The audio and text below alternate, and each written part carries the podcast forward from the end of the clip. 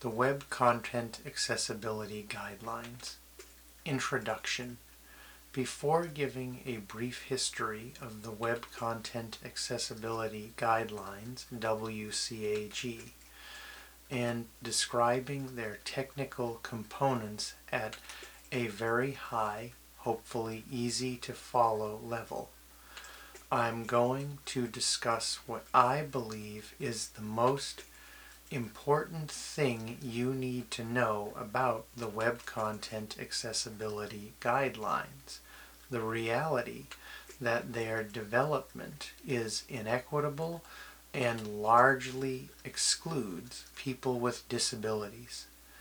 I'm beginning with the lack of equity involved in the WCAG development process because I'm hoping folks will consider what our lack of involvement in the technical aspects really means for our odds of using WCAG to create a web that's truly accessible to us.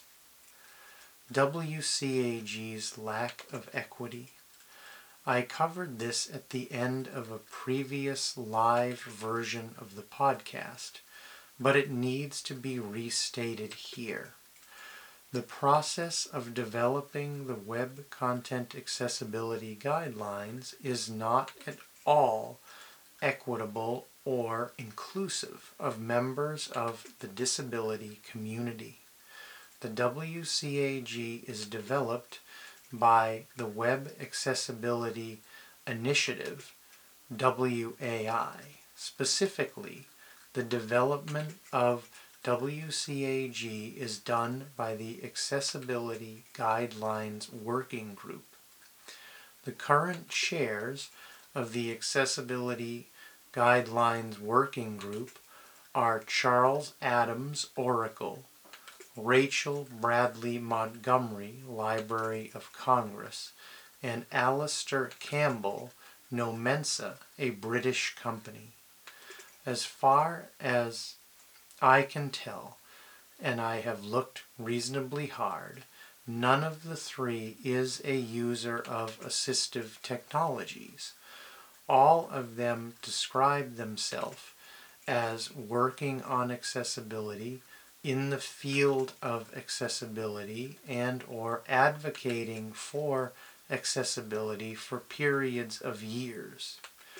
I can't find one mention of any of them discussing their life as a person with a disability, describing how they use assistive technologies, or commenting about how they are personally impacted by inaccessibility. I mentioned the employers of the chairs of the Accessibility Guidelines Working Group because the working group is an organization that, for all intents and purposes, only allows other organizations to join as full members. This means that an individual, regardless of their disability status, knowledge of assistive technologies, web codes, and related tools, cannot join without an invitation unless their employer pays to be an organizational member or they are able to pay thousands of dollars to join as an individual. The membership FAQ has lots of information about joining the Accessibility Guidelines Working Group. The fees for joining the Accessibility Guidelines Working Group highlight the elitist, restrictive, inequitable nature of the WCAG development process. The current cheapest fee for joining in the United States available to very small nonprofits and government agencies is $7,900 annually. The largest annual fee for a United States business is currently more than $77,000 annually. as the FAQ about the membership process and the fee structure for joining the Accessibility Guidelines Working Group indicate, the development of WCAG and the leadership of that development is a process that the vast majority of the disabled community cannot participate in at all. To make matters worse, the only people with a real shot at membership and the right to true participation are people who gain entrance in the organization with the permission of their employer.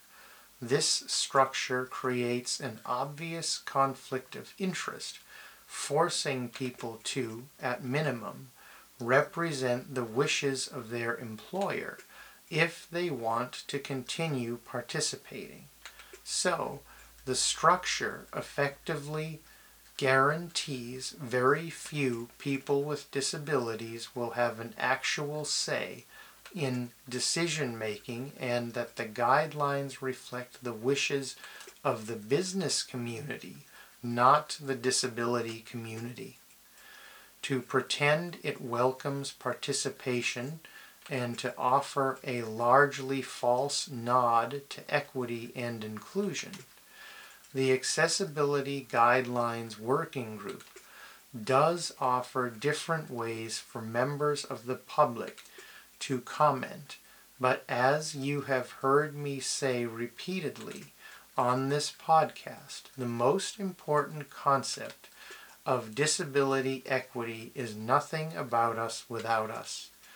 By using a process that effectively prevents people with disabilities unless they are representing their employer's interest from having a voting say in the development of WCAG.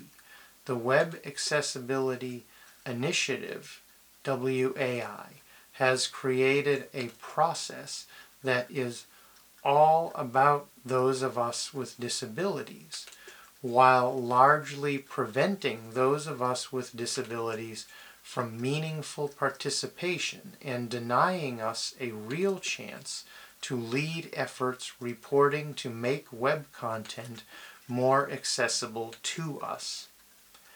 Basics of the Web Content Accessibility Guidelines. The Web Content Accessibility Guidelines WCAG are developed by the Web Accessibility Initiative, WAI, a division of the World Wide Web Consortium, W3C. The W3C is a web standards organization founded in 1994 which develops interoperable technologies, specifications, guidelines, software, and tools to lead the web to its full potential. The W3C is directed by Sir Tim Berners-Lee, who invented the World Wide Web in 1989. Version 1 of WCAG was officially released on May 5, 1999 version 2 of WCAG was released on December 11, 2008. Version 2.1 of WCAG was released on June 5, 2018. Version 2.1 of WCAG is the current official version of the standard. Version 2.2 was recommended as an official standard on January 25, 2023. It has not yet been officially adopted. That is supposed to happen at some point this year. The latest working draft of version 3 was released on December 7th, 2021. Since version 2.1 is the official version and version 2.2 will be the official version later this year, The rest of this episode will focus on those versions. Version 3 at this point seems at least a few years away, so I will discuss that in a future episode. WCAG 2, the Web Accessibility Initiative, has an overview of WCAG covering versions 2.0, 2.1, and 2.2. Before diving into specifics of WCAG2, it's important to define what the WAI means when it says web content. Web content generally refers to the information a web page or web application, including natural information such as text, images, and sounds, code or markup that defines structure, presentation, etc. Important things to know about all versions of WCAG2 are as follows. The standards don't change after they are officially published. WCAG 2.0 and WCAG 2.1 are backward compatible, meaning if content complies with WCAG 2.1, it complies with WCAG 2.0. WCAG 2.1 does not supersede WCAG 2.0 meaning organizations that have adopted version 2.2 as their standard do not need to adopt 2.1 to be compliant with WCAG. Four principles of WCAG.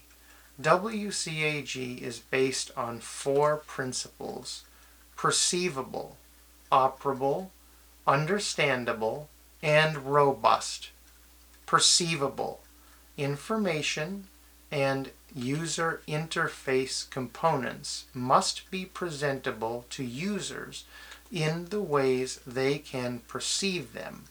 This means that users must be able to perceive the information being presented. It can't be invisible to all of their senses.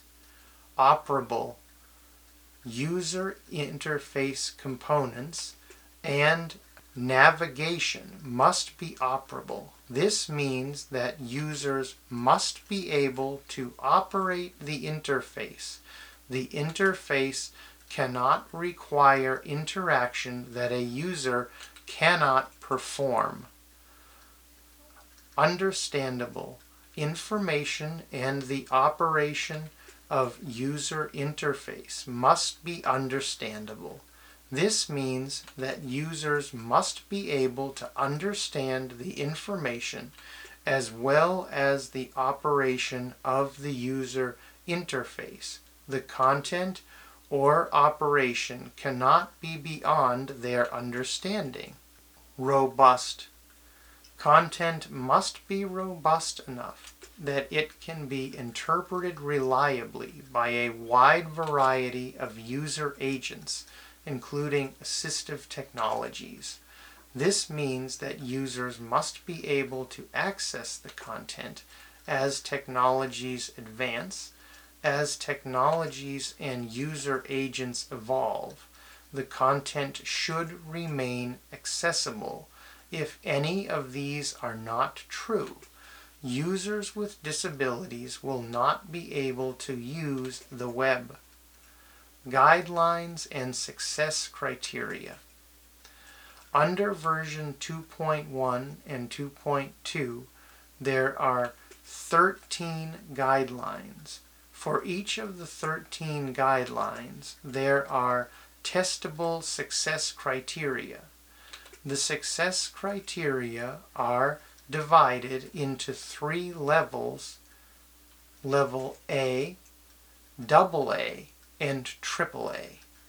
Every organization that has adopted a policy promising to comply with WCAG that I have seen has adopted level AA. This is because level A results in improved but limited accessibility. Level AAA, in some instances, is not achievable.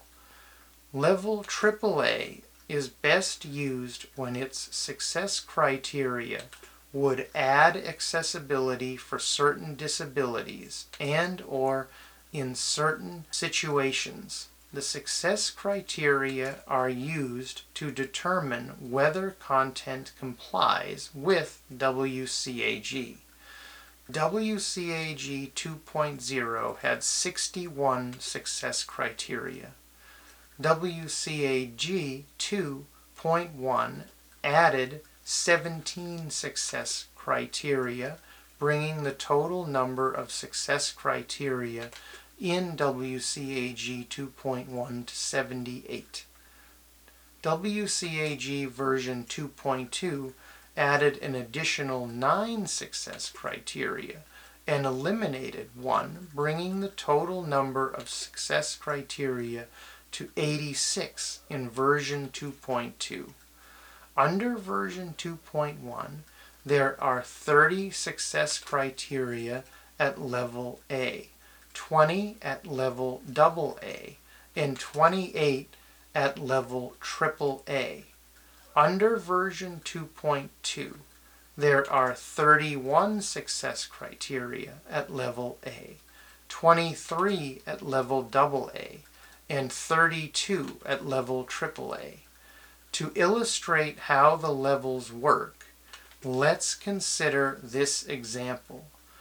Under version 2.1, there are 31 success criteria at level A and 23 at level AA.